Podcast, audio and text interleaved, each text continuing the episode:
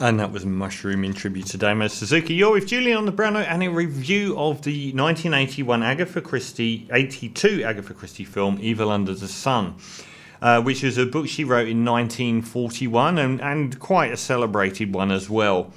Uh, this one's directed by Guy Hamilton, who is most known for um, his Diamonds Are Forever, Goldfinger, Live and Let Die, Man with a Golden Gun. Only one of those was actually a really good James Bond film, sadly. And he directed enormous numbers of films, um, including Force 10 from Navarone, Battle of Britain, and so on. Um, and virtually nothing after Evil Under the Sun. Remo Williams, I actually watched that when it came out. So um, he lived in Mallorca, and the original book um, by Agatha Christie was set, I think, in Devon and starts with the murder of a young woman who's found in the moors, um, and she's been um, bludgeoned to death and strangled. And Hercule Poirot, who is one of her most esteemed detectives, is brought in by the insurance company to try and find out if the husband has been in any way involved, and um, he deems that not to have been the case.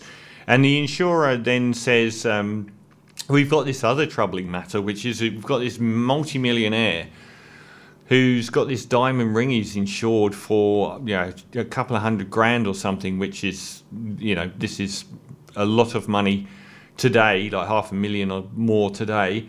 Um, but it's fake, and why would this multimillionaire do such a thing?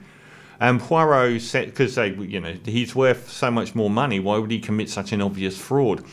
And Hercule Poirot goes off to meet him uh, on his yacht and discovers that he'd been engaged to marry a woman who was an actress and had given it to her as a gift for their wedding. And she had ditched him after just three weeks of engagement and given him the diamond back, which sets in motion the story of the incredibly influential story of Under the Sun.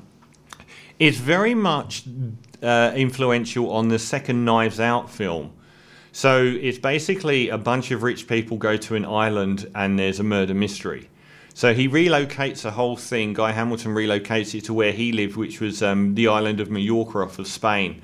Uh, and he makes this um, very small, elite, exclusive island where there's one hotel on it, owned by a woman that was the partner of a of Spanish royalty. I think they make up a country.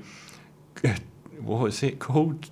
it was a really badly named made up country as well. But she basically the king fobbed her off when he met someone younger and prettier and gave her the whole island. So she runs this exclusive hotel, and all these rich people gather every year uh, and bitch and moan at each other, which is you know basically what happened in the um, Knives Out too. Um, but this, the reason this is so interesting is um, they had a massive relaunch of Agatha Christie with um, the amazingly star-studded Murder on the Orient Express. I think around 1974, and then again, and that one had um, Albert Finney as Hercule Poirot. And now Hercule Poirot has been relaunched um, with uh, what's his face? I can't remember the English actor who is now um, a haunting in Venice. I, I, I didn't remember it before. Who's the one that's relaunched? He's now done three. Kenneth Branagh. Kenneth Branagh has now relaunched basically the same thing because he's already done Murder on the Orient Express and Death in Venice, but his third film was A Haunting in uh, Venice, which I said was the best of the three. I thought the first one was rubbish, the second one was half really good, very underappreciated Death on the Nile, and then the third one, A Haunting in Venice, I thought they got virtually everything right. Um, so this time around, he's relocated from the uh, miserable rainy moors to a, a, an idyllic island, and Hercule Poirot turns up because the guy, the woman that was the uh, fiance of the multimillionaire who's it's inferred possibly swapped this very valuable diamond uh, while she was in possession of it for a much cheaper one. And she's Diana Rigg, and she is um, the very esteemed actress. And the play that she was in, she just bowed after three weeks on, and the two people that put the play on are two of the other guests in the hotel. So they are very, very angry at her for bailing, and she's shown to be an appalling human being. And um, also, Roddy McDowall is an author who's just written a biography of uh, the Diana Rigg character, uh, Arlena, and she's refusing to let him release it, which means that he's already spent all of the money that the publishers gave him and is in deep trouble. And then there's this young couple, uh, Jane Birkin and Nicholas Clay, as uh, Patrick Redfern and Christine Redfern, where she's a very timorous, mousy woman who, and they both turn up as this married couple where she won't go out in the sun. Um, and Diana Rigg just flirts with her husband and goes off and has affairs with him in full view of everyone. Um, and the the whole opening hour or so is just sets up virtually every character to have a very credible reason to murder Diana Rigg who is indeed murdered. It's a spoiler alert, but it's an Agatha Christie murder mystery, and you know exactly who is going to get it from virtually the very start.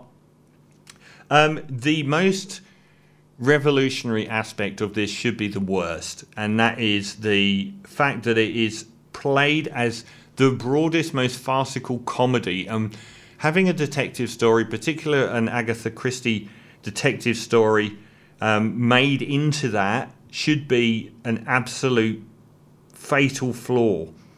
Um,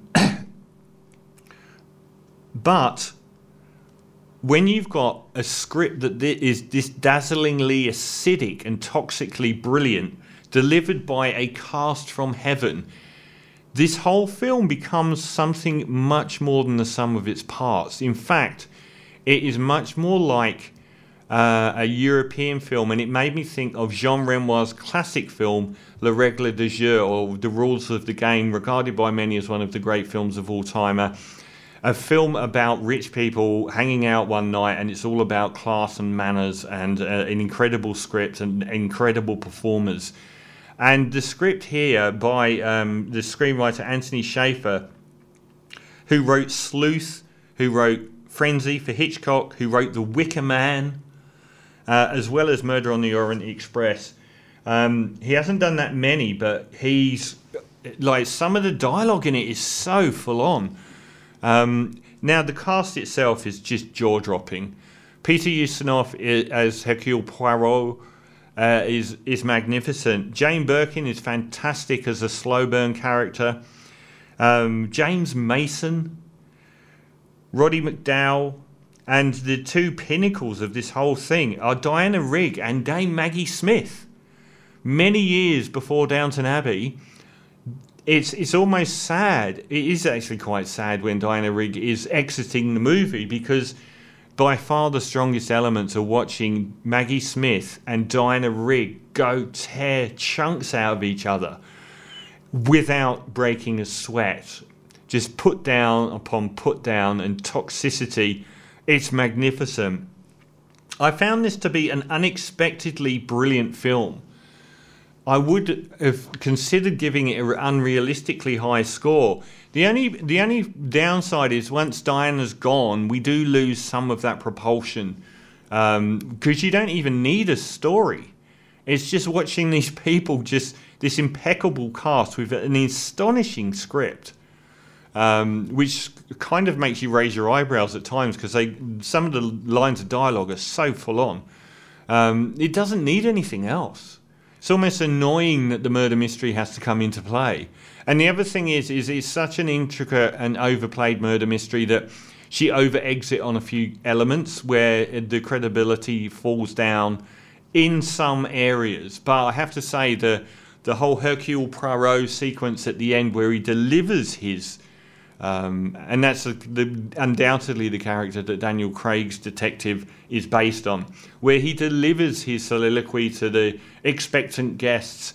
Um, it kind of has a first act, a second act, and a third act, uh, and the, the it earns it earns it. Um, it, it like this. I was kind of thinking like some of these elements required a bit of coincidence to happen, and it's you know there's a bit of contrivance to knit it all together but then there's such interesting elements with such jaw-dropping moments uh, in this sort of multi-layered accusation that um, it's it actually earns its right, and there is very little wasted scenes in here.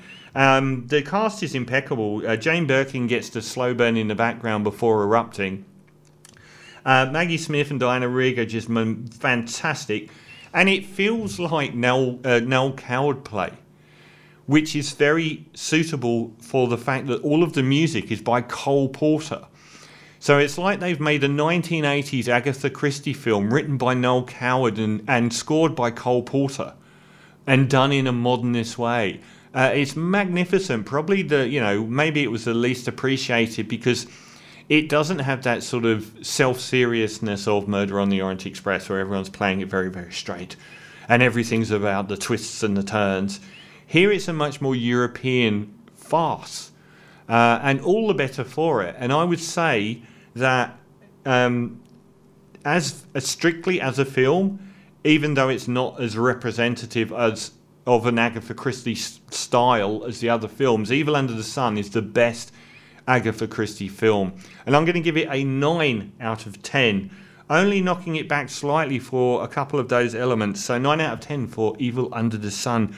Watch it if you can. If you're in Australia, it's on uh, free to air on uh, SBS, I believe, on um, on demand.